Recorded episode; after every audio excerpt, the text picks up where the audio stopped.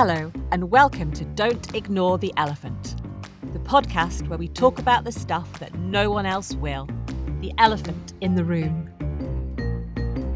I'm Liz O'Riordan.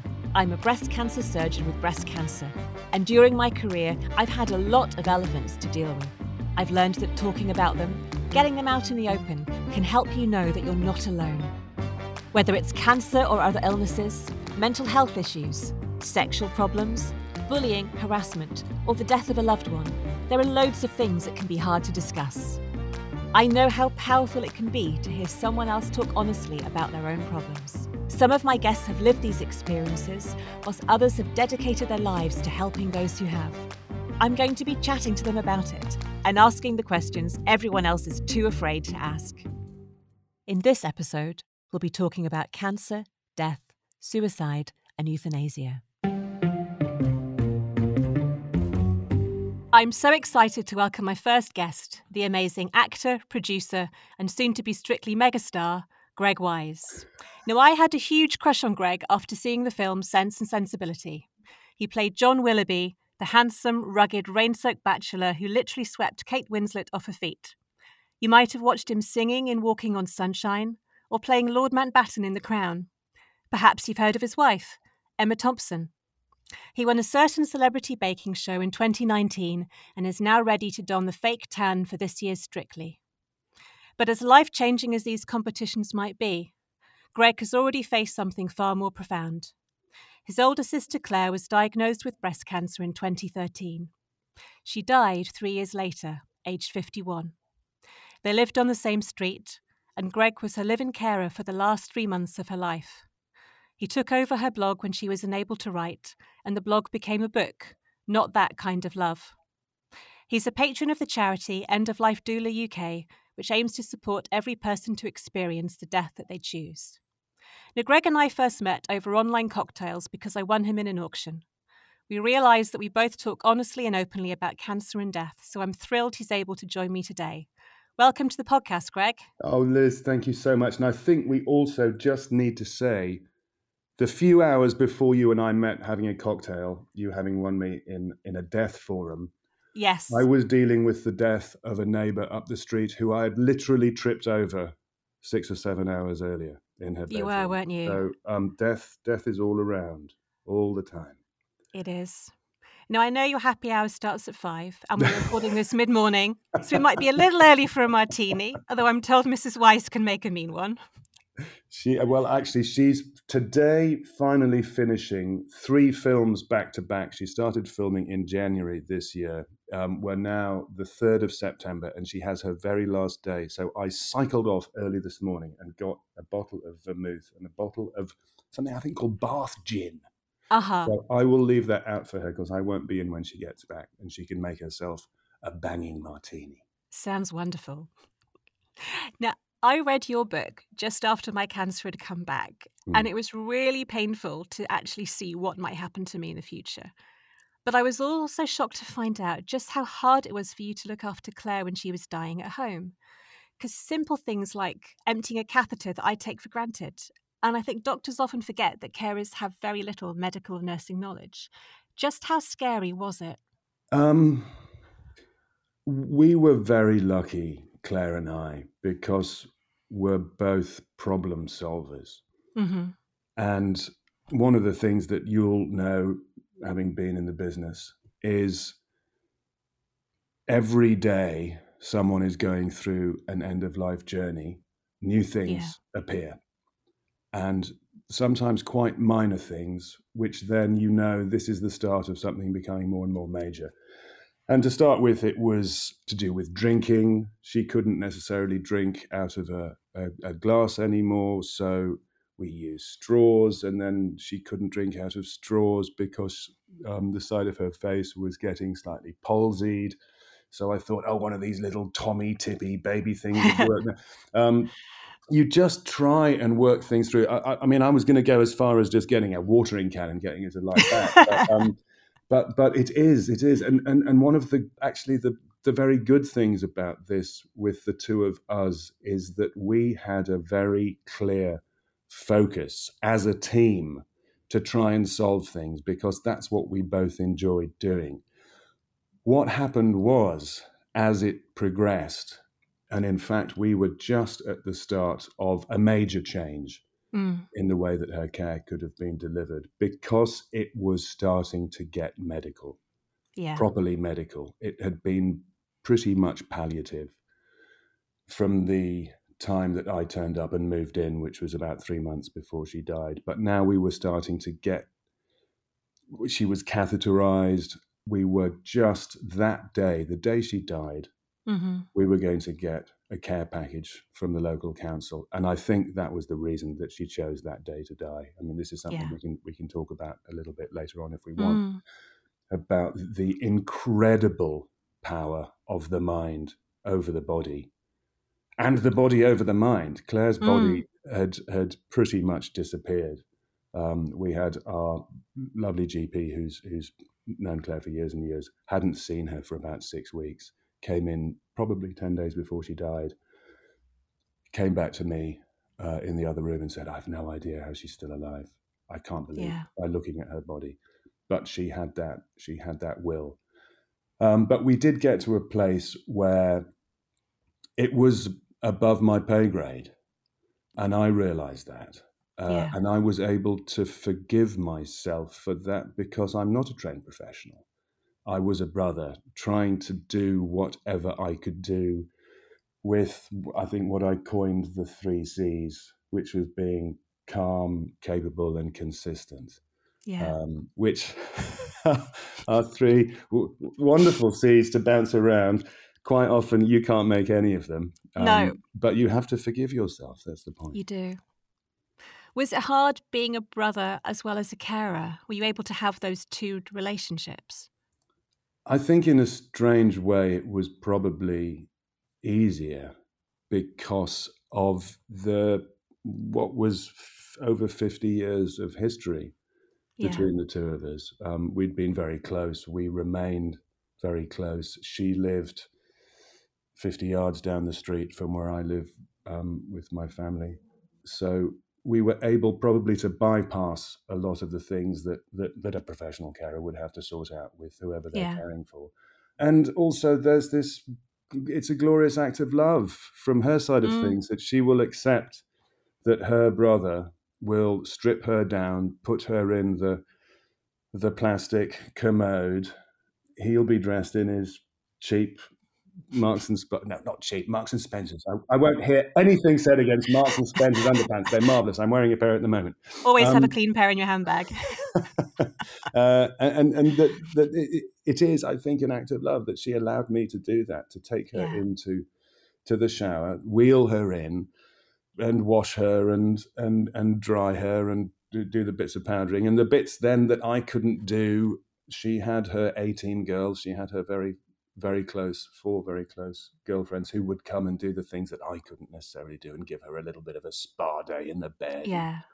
And all of you mean that. You're not good at putting on nail polish? Uh, I, I, I, think we were slightly beyond the nail polish stage, but uh, um, yeah. uh, what we would call washing the undercarriage. Yeah, um, is not you. necessarily what a brother wants to do, or the no. sister wants the brother to do, but but no. but everything else, everything else. Uh, and I was very very fortunate because just after I left school, I'd worked as a thing called a community service volunteer, where mm-hmm. I was sent to Nottingham University, oddly, on my year off between school and uni. I ended up at university looking after disabled students there. So I had a, a third year student with muscular dystrophy, and uh, I had to lift him out of his chair, lift him onto the toilet, wipe his bum, take him for a bath, turn him in bed uh, when he rang a little bell. So I was already from the age of 18 reasonably versed in not having that embarrassment. But of course, yeah. it's all led by the person that you are working with. Exactly. And again, that's a very interesting thing to think about that you are working together. Yeah. And I think I think there's sometimes some difficulties in people thinking, "Oh, I know what's best. I'm the able-bodied one. Let me help. Let me do," rather yeah. than working out where you are required and where it's better for you not to help, to stand back. I think it's the same with the doctor patient relationship. Yeah, Often the yeah. doctor thinks they know best and you yeah. never actually stop and listen. Yeah, yeah, yeah, yeah. Well, that's the great thing. And uh, I, I, know you're having Kathryn Mannix uh, on one of your chats soon. Yeah. But, um, the, her, the book that she's just finished, Listen, is wonderful because it's so simple and so many of us do it so badly. Yeah. We talk a lot, we don't listen well. Um, We're too so, busy working out what to say next, like it. I've just done now. yes, shut up, Liz. Shut Send up. Me a... Let me speak. It's all about me. It is all about you for an hour or so. Now, it, in the book, you talked about um, throwing shit outwards mm. that Ash mentioned. Can you explain that mm. for the listeners? Oh, well, uh, bless him. He, he was a, a, boy in my year at drama school and my flatmate for three years, uh, Ashley Collishaw, who um, after about five or ten years in, realised that he he didn't want to be an actor and wanted to be a vicar. So he trained. I actually wrote to his bishop as his lay referee, saying, "I think this guy would make a wonderful, wonderful vicar." So he's he's now a vicar up in um, Cheltenham, mm-hmm. and uh, I was I was probably pretty low. Probably halfway through looking after Claire in her last months, and bless him, he came down and uh, after I'd got Claire settled, he and I wandered out into the back garden with a bottle of whiskey. Um, a slight side story. Uh, I fed him too much whiskey and he had a heart attack the next day. I'm told it wasn't down to the whiskey. Doctor. Okay, I believe you. but um, Ash, Ash, as a vicar, God bless him, told me what he'd learned um, because, of course, he spends a lot of time with people who are who are dying about mm about throwing shit outwards. Uh, and I loved the fact that a reverend used the word shit.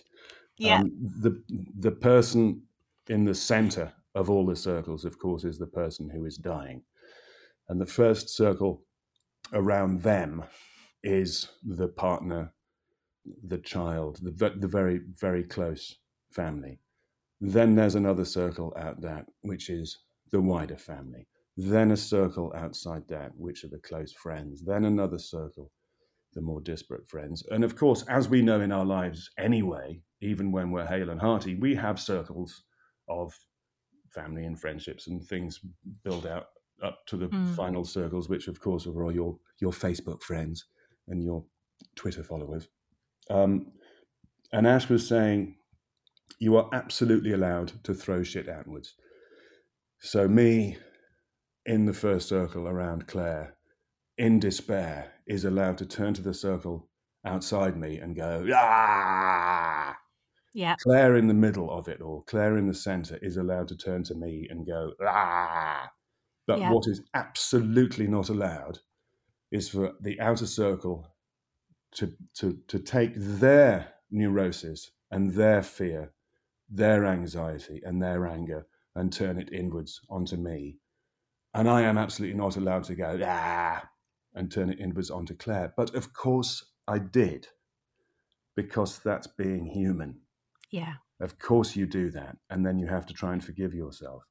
But one of the fascinating things which I learned as I was going through it all, and it's one of the reasons that I picked up the blog that Claire had started and had been unable to write for quite a while because she was too ill. Mm-hmm. I took it up purely as a means of defense, to defend yeah. myself against the outer circles, to defend myself against the neurosis and anxiety and and and anger of the outer circles. Um, yeah. And I realized that I was spending an awful lot of my time calming the outer circles down. And if you read the book, I think you'll probably be able to find the moment when I realized that it was not my responsibility, my job, or was it caring not to be honest about Claire, about where Claire was at that time? Yeah. And for quite a few weeks, I was couching, saying, "Oh, it's all good and fine," and she was in the garden today, and we did this and we did that, and I didn't write anything about it's pretty scary. She can't do this. She can't do that. I was trying to keep it light to protect the outer circles, exactly. which is insane.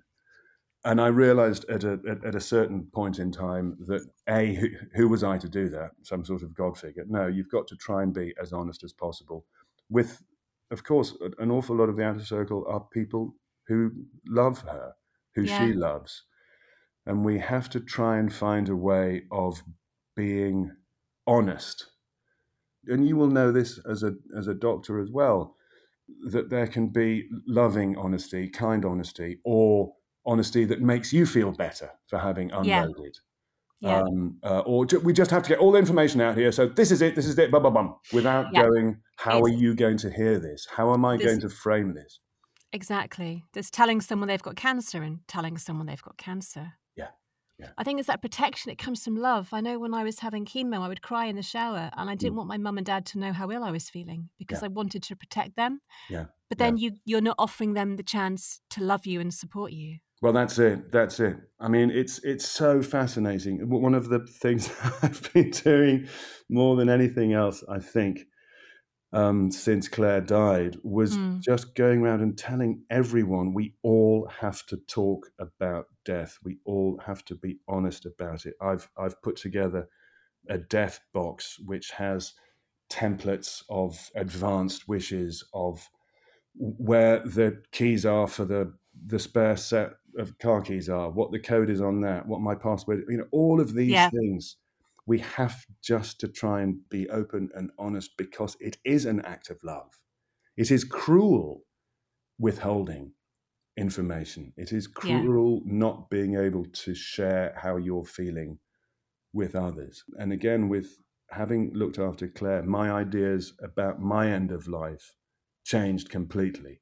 I can imagine. Because I realized that the months I spent with her were an absolute combination of trauma and privilege.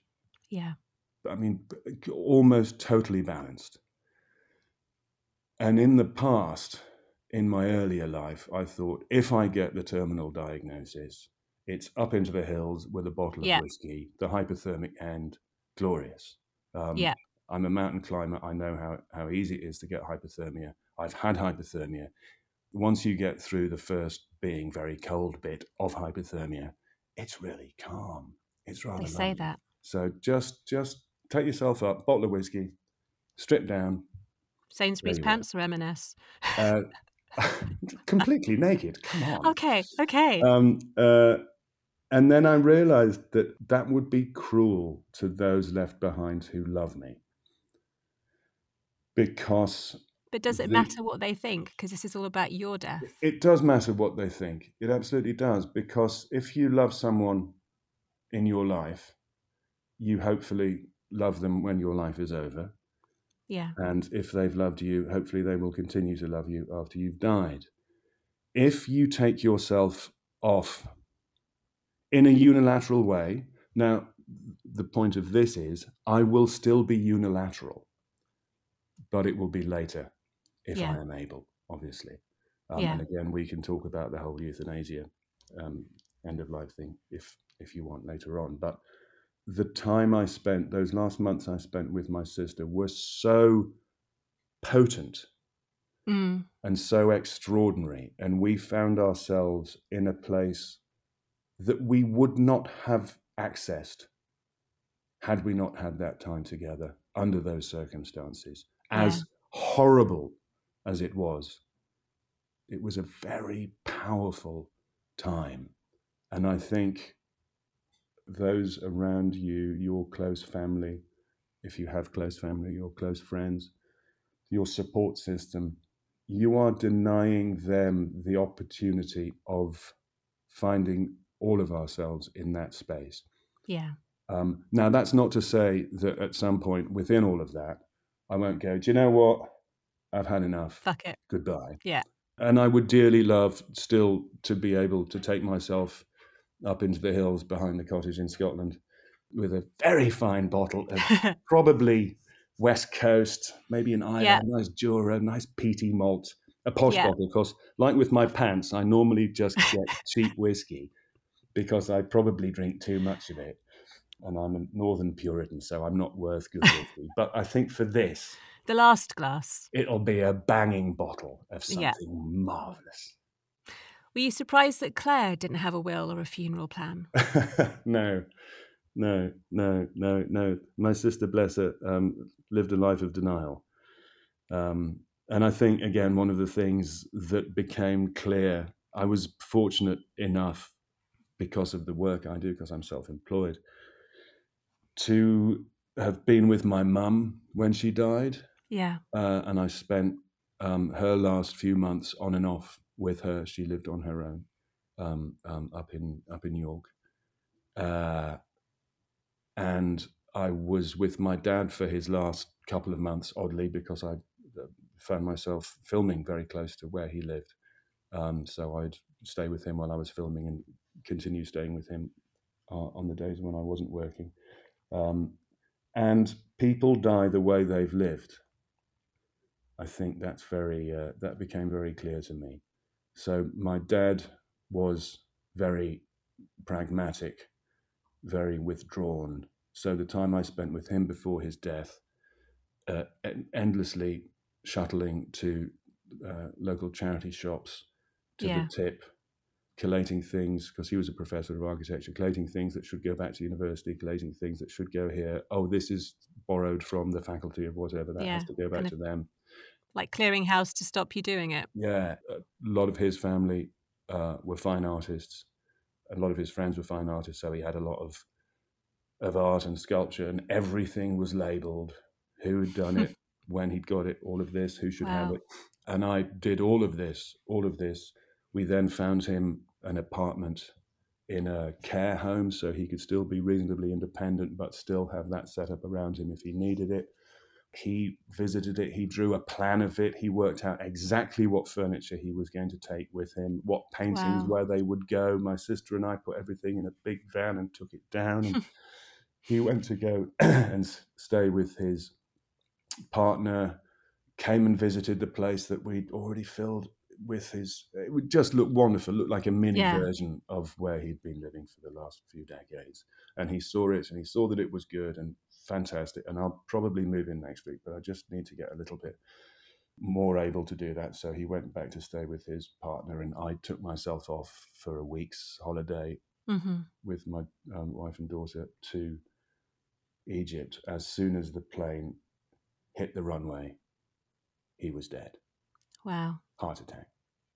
So he went off his way, very pragmatic. My mum, fiery Eastern European extraction, Croatian, Transylvanian parents, mm-hmm. had a lot of anger in her, was very vocal. Her last months were angry and vocal. My sis was uh, a woman of a certain age with a cat had never had. Now, I've been a single lady with a cat. I'm not hearing yeah, any yeah, abuse yeah, the cat ladies. Okay, I'm not being disparaging. I'm just saying, don't get so defensive now, Liz. Be kind.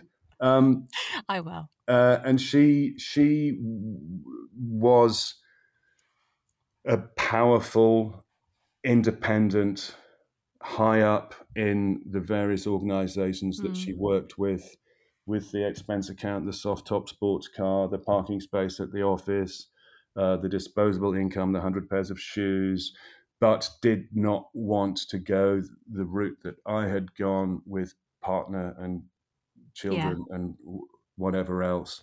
Had no relationship whatsoever with her body when she was healthy. Yeah. Therefore, had no relationship with her body when it was falling apart, which is why she lasted so long because she was very cerebral yeah. Um, coming back to what our lovely GP had said. Mm. And if I ever tried to get a little bit too deep into an emotional talk, the physical and the metaphorical hand would come up. Right. Stop. Just stop. Yeah. I became an absolute therapy monkey when I realized that I had to do an awful lot of work to help me through the second half of my life. And Claire was not able to access that, to do that. She was not able to explore um, a lot of the things that she and I had had in our childhood that was not necessarily um, healthy, which of course a lot of people have, a lot of kids have, but Yeah. hopefully we can work through it and and not repeat it when we have our own children. So she was uh, maybe denial is too strong a word when she was healthy, but she was someone who didn't want to confront anything that was too dark, emotionally dangerous, Yeah. uh, that would expose her too much. So, of course, she didn't make a will. Of course, she had no end of life plan. Of course, her brother, who's the pragmatist, had read all the bloody books, had read the Atul Gawandis and the and, Yeah. and all of that. And she Yeah. and Cla- Claire was doing it wrong. She was doing it wrong. She wasn't doing it right. She was doing it wrong because we needed to do this. She needed to do that. We needed to work out the balance between between the opiates and actually being able to have a conversation. We need to do this. We need to. Yeah, she was just no. she, she wasn't she wasn't doing it properly. No. Or maybe she was for her. She was doing it right for her. she was doing it the only way she could do it. That's the point. And again, that was the other thing that that it was her gig. It wasn't my gig. And that's hard to accept, isn't it? Um, Or can be. Yeah, yeah. Um, I, I, well, yes. Um, you keep being reminded. The universe keeps thumping you over the head, saying, "Just stop it. This is her, her thing." What was wonderful was that she was able to meet with a will lawyer. Gosh, probably only three weeks before she died, hmm who came round to the house that I'd organised, and, and and she sat her down, and we'd already done a little bit of homework and worked out most of the things. But goodness me, goodness me, as her executor, she didn't half leave me in a lot of shit. So much stuff that I had begged her to do that would have just saved an awful lot of post-death trauma Yeah. for me. Probate can be exhausting. Oh can't it? God! And just, um, I mean, uh, I have made a documentary about tax avoidance. I'm not interested in tax avoidance or tax evasion, but the way that she left her affairs, a stupidly enormous amount of money went to the government that shouldn't have. Yeah. So there we are. But that's fine. That's fine. That's fine. I that's think fine. This drives me mad. I think a lot of doctors are too scared to tell patients they're dying, and they Yeah. don't get the chance to sort their affairs out or Yeah. talk about who Yeah. what's But what. that's why you sort your affairs out when you're healthy, when you're hale, when I you're know. hearty. It's what I've been banging on to everyone. I'm I'm I'm really boring now. When mates come round for for dinner or or you know drinks or whatever, and I say, right, have you done this? Have you thought about that? Ah. And I've got a chum who who was on a ventilator last year. He still hasn't got a will. He's got three kids. He's been married for forty years. They haven't got a will. when did you write yours? We did our will when our daughter was born. Yeah, So that's 20 years ago, and we redo it every four or five years. yeah. Um, I didn't have one. I only wrote mine when my cancer came back.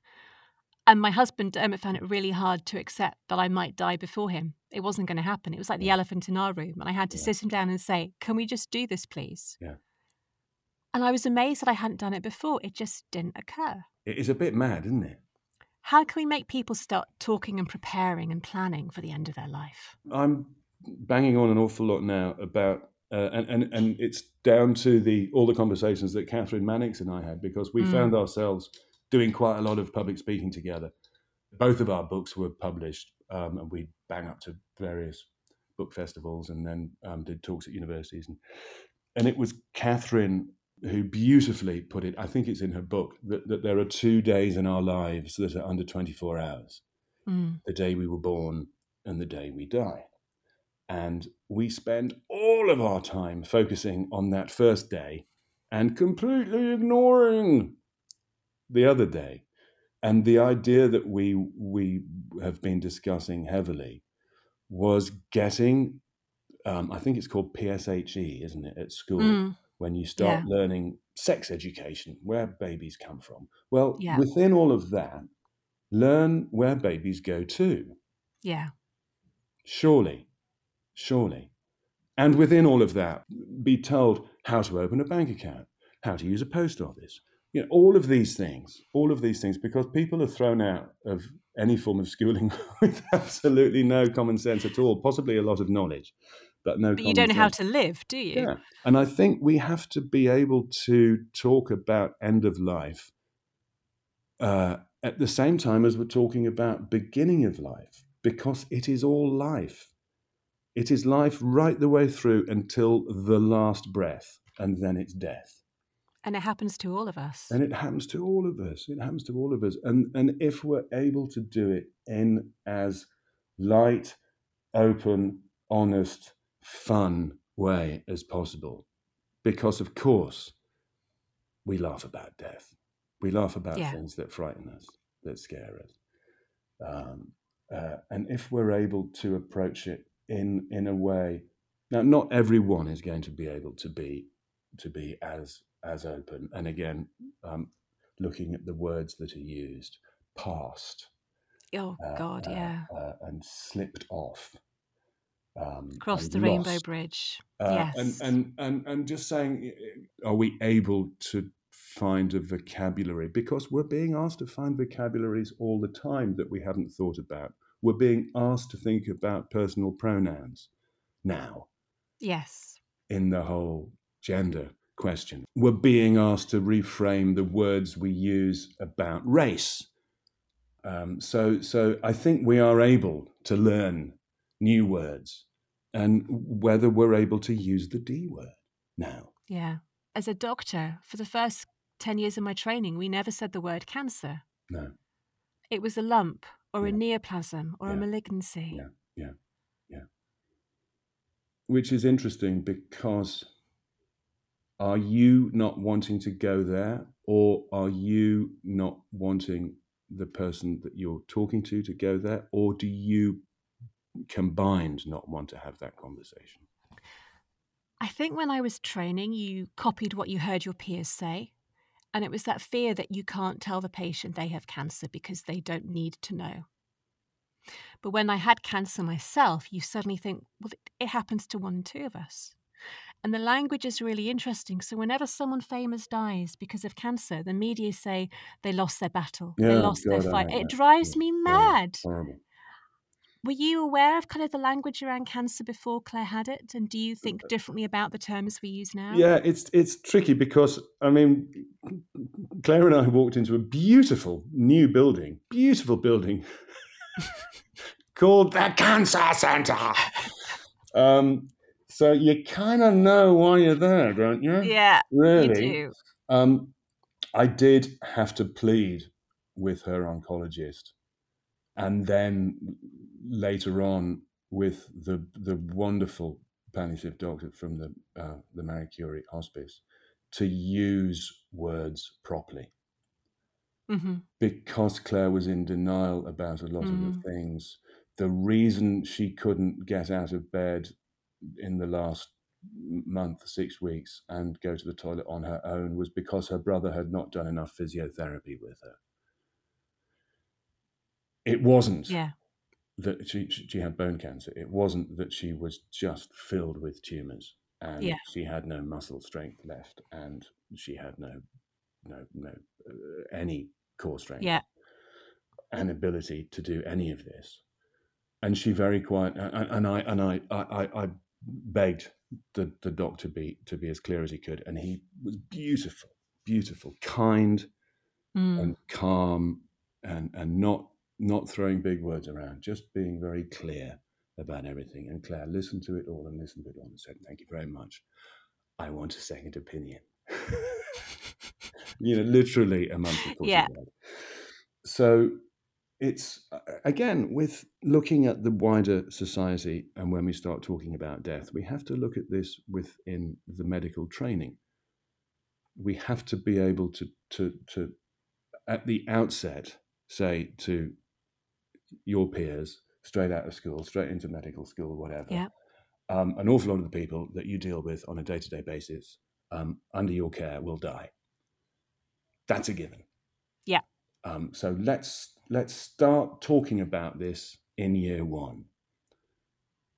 And hopefully, by our fifth year, by the time we become junior doctors or whatever, we'll be well versed and it won't be scary and we'll be able to do it. Um, interestingly, gosh, 20 years ago now, mm-hmm. uh, my missus did a film called Wit, which had oh, been brilliant. a Pulitzer Prize winning play that Mike Nichols directed. Um, uh, uh, an extraordinary piece about a woman dying of ovarian cancer and and and about probably two or three years ago, through, through mm-hmm. the post, she received a medical award. Aww. And this film is being used as a teaching device in some American teaching hospitals mm-hmm. of how not to talk to patients. I get that. Yeah, yeah, because of course you see this film and and it's just it's just madness because now the elephant in the room is quite large within the film.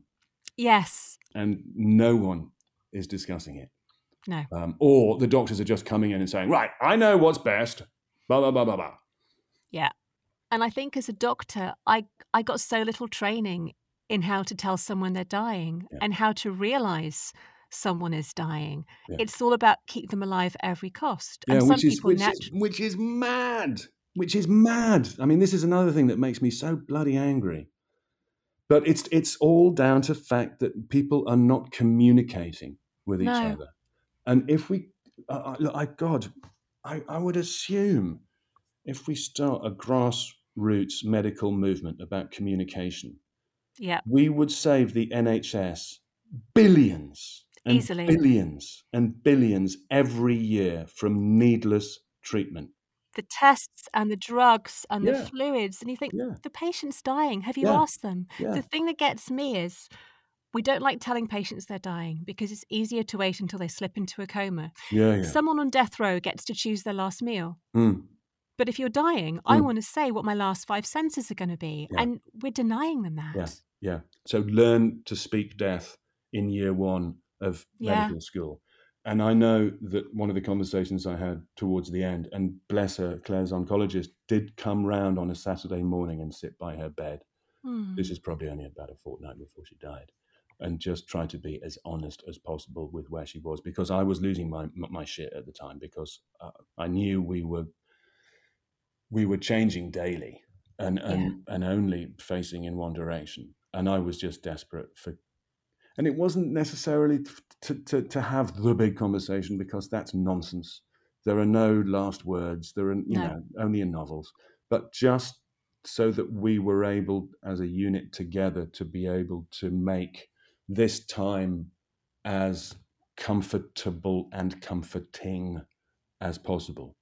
Yeah. Um, but again, that was me bringing my shit to the party. Um, You're but- allowed. but would you say that that actually all these billions of, of pounds needlessly spent are down to a doctor being scared, being Yeah. timid, being embarrassed, frightened?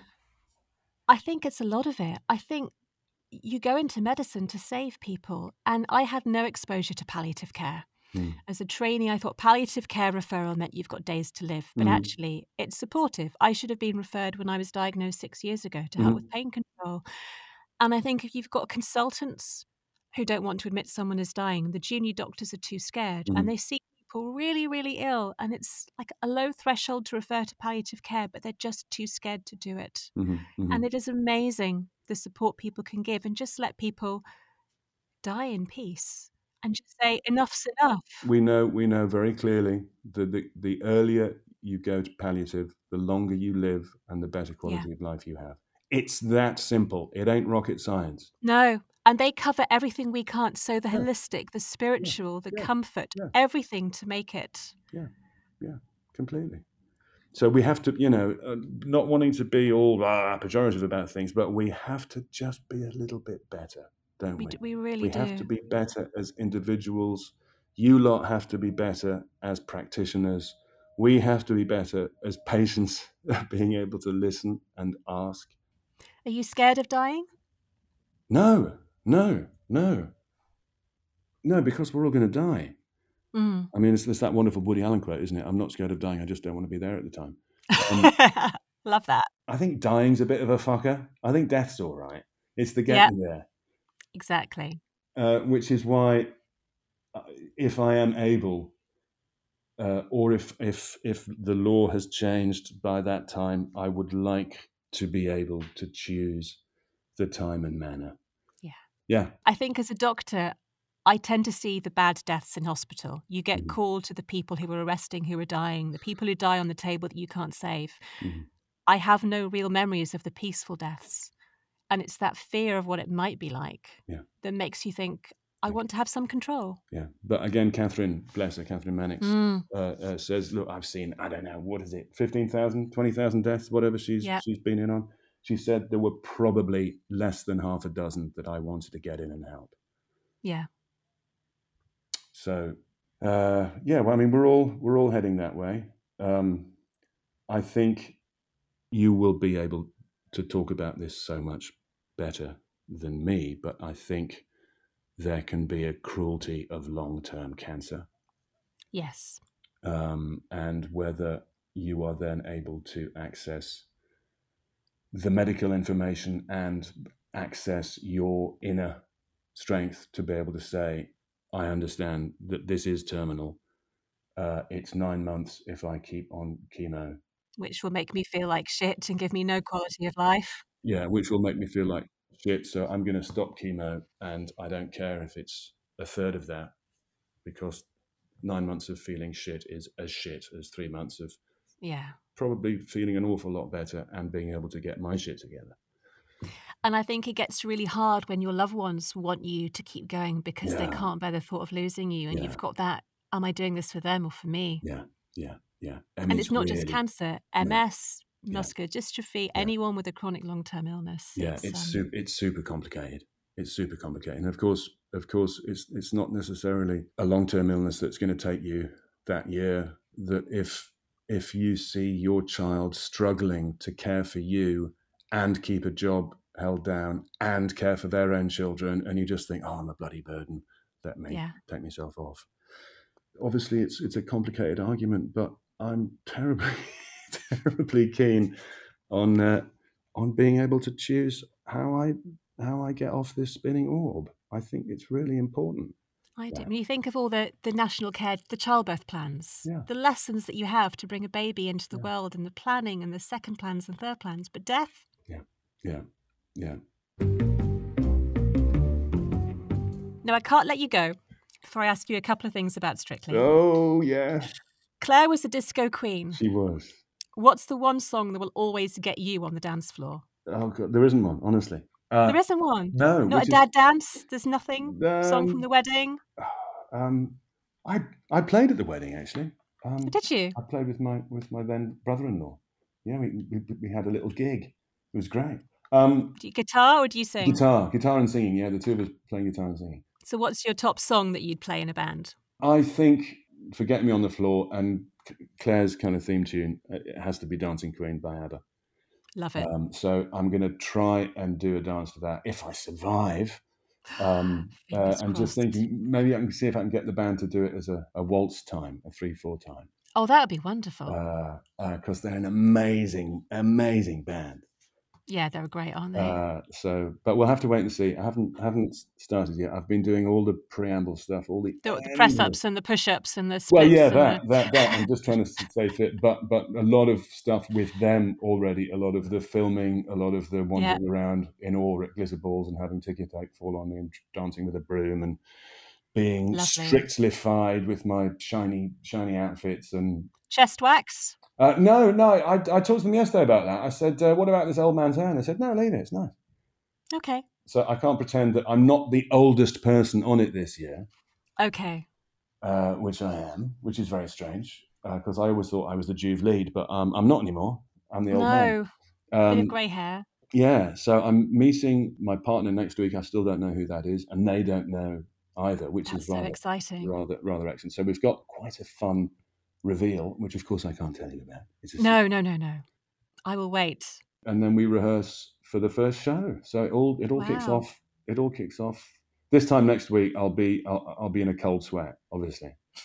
Um, Loving yeah. or hating every. Now, you have to tell me that you're going to do the dirty dancing lift dressed as Willoughby at some point in the show. I suggested doing the Dirty Dancing lift. I think it's been done a few times. Who cares? Yeah, yeah. The Dirty Dancing lift dressed as Willoughby. Get in. Yes. Fantastic. Come on now. Yeah, To yeah. Well, satisfy my bleeding heart at the age Yeah. of 21. hopefully, hopefully we'll have a bit of fun with the fact that you know I'm I'm a I'm an actor and, and I've been around the block a few times and, and done a bit of stuff, so we can. we And you're can used to wearing makeup and all that. Yeah, yeah, yeah, but not that kind of makeup, really. That's true. But you know, some of the costumes that I've already been trying on are, are wonderful, and and just wandering up there yesterday to the studios, all the professionals are doing their dance numbers to be scattered throughout the season. Yeah. so they're filming them all and seeing them wandering around in in Halloween gear is Oh, is wow. wild. But they're all they're, they're all so so lovely and so kind. Um, so I'm just just just just just starting to get into the idea that that I'll be spending hopefully a few weeks dancing, which I've never done. I'm not a dancer at all, at all. Not But even in Walking on Sunshine? well, yeah, but that was a you know that was only know a minute and a half of something, and um, endlessly rehearsed it because I I just didn't want to fall over or kick her or stand on her feet. Yeah. And I guess the waltzes in all the period dramas aren't quite the same as doing a cha-cha in sequence. No, no, no, no, no. I mean, all the sort of Austenian stuff is Mm. is, is, is more like a, a very slow line dance, really.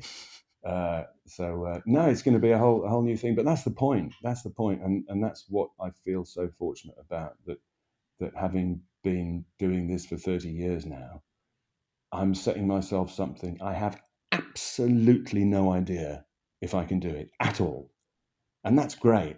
That's a wonderful place to be. And I love that. You're not scared of failing. No, no, no, no, no. Love no it. look, every every time we do anything, we're setting ourselves up to fail. Yeah. You know, you, writing a book, any of the performances as an actor, being on stage, um, p- people are going to think that's rubbish, Yeah. and that's fine. It's a whole other thing, though. I suppose being totally rejected in front of twelve million people on a Saturday night, but that's part of the gig. That's part It of the gig. Well, I'll be watching and texting. Very good, and voting. Oh, of course. Everyone I know will be ready to vote. Very good. But before we say goodbye, I just want to talk about joy. Because in your book, you wrote, and there are gems, Mm. there are tiny, powerful moments if we just make ourselves available to witness and mark them. They are there every day, all around us. Mm. Do you think looking death in the face helped you realize this? Yeah, absolutely, absolutely. God, it was it was it Kurt Vonnegut or someone said, you know, we're always looking for the big things, for the big things, for the big things, Mm, and it's only at the end of our life that we realise that the little things were the big things. exactly. Um, and especially in moments where I was in this imprisonment with my sister in her flat for all those weeks, hmm unable to move, literally unable to move. And and one hour just gently bleeds into the next, into the next, and then the bell goes and she's up, and there's this moment and this nugget, this flash of brilliance, Mm. this, this sternum thumping bit of exquisite happiness because she wakes herself out of her slumber with a smile on her face or is able to you know she she drank a smoothie uh, i'd leave her smoothies in the night um, because she was always very thirsty and coming in the morning Mhm. and there's just smoothie everywhere and she wakes up and says yeah it's all a bit texas chainsaw today isn't it and, or just moments of vulnerability that she allows me to do something or whatever it might have been that is the day made beautiful that one moment. Yeah. you can then go the other 23 hours 58 minutes it's fine. It can be humdrum it can be dark it can be sad but this moment has just made this day. And we all have that if we're able to open our eyes and we're all able to have that if we're just trudging to a tube and the sun peeks out between the clouds and just for a minute you can stand there with a cold october sun on your face and just feel that or whatever it might be Yeah. whatever it might be and that that moment just hold hold on to it ingest it because these are these are all we have really I get it. So I, I did something similar. Um, when I found out that my cancer had grown during chemo, I was at the lowest moment of my life so far because Mm. I, I knew too much. Mm. I needed a reason to smile. So I got a goldfish bowl. And every time something good happened, I'd write it on a card and Mm. put it in the jar. Mm. Like my dog being allowed to sit on the sofa. And just seeing that visual Yeah. jar of memories would always lift Mm. me in a dark place. Mm. So I'm starting a new jar of joy for the podcast. And you have the honor of filling in the first card for our listeners. So, what's made you smile in the last few days or weeks that you'd like to share with us today? um, seeing unnecessary acts of kindness. Oh, that's lovely. Yeah. And I've seen I've seen a couple in the last couple of days just out on the street. And they have to be unnecessary. Yeah. And that's great because that makes that make again those are the little nuggets, those are the little things. You witness an act of kindness, or if you're able to perform an act of kindness that surprises yourself, that's the day. That's the day. That's what's great. It's just giving something back and being able to help, isn't yeah. it? Yeah. Yeah. Well, thank you so much for joining me, Greg. It's been a real pleasure to talk to you. We could have gone on for hours and hours. it was a joy. Uh, and let's hope at some point soon we can actually have a drink face to face. Wouldn't that be good? I can't wait. You, me, and Kathryn will change the world when it comes to talking about dying. Wonderful, wonderful, wonderful. Thank you so much. I've loved it. And that brings us to the end of this first episode of Don't Ignore the Elephant. Wasn't Greg wonderful? I must admit, I got lost in his voice and forgot I was meant to be interviewing him. He's made me feel hope that we can all find joy in our lives, even when things look really bleak. Now, I'm biased, but I'm going to be voting for him on Strictly, only now I'm imagining those M&S pants underneath his tight dancing trousers. If you want to read Greg's book about how he looked after his sister Claire, it's called Not That Kind of Love, available in all good bookshops. We've covered some pretty challenging topics today, and they might have affected you. If you're feeling a bit wobbly and need to talk to someone, you can always reach out to the Samaritans. I'll put the details in the show notes. Now, Greg mentioned his death box, a place where he keeps internet passwords, spare car keys, everything that the good Mrs. Wise might need when he dies. It's a brilliant idea, and I can't believe I never thought of it before. I'm going to start one. Do you have a death box? I'd love to know. And if you are getting in touch, Tell me what's made you smile in the last couple of days, and I'll add it to the podcast jar of joy. In the next episode, I'm going to be talking about one of the biggest taboos there is sex. But not just sex sex after cancer, sex after the menopause, even sex when you're really, really old. I'm going to be speaking to Samantha Evans, also known as Sam Talks Sex, founder of the sex website Jo Divine.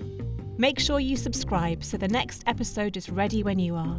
And if you do have a few seconds spare in your day, it would be wonderful if you could leave a review and let me know what you thought. Thank you. Don't Ignore the Elephant is produced by Birdline Media in association with Elizabeth Richards.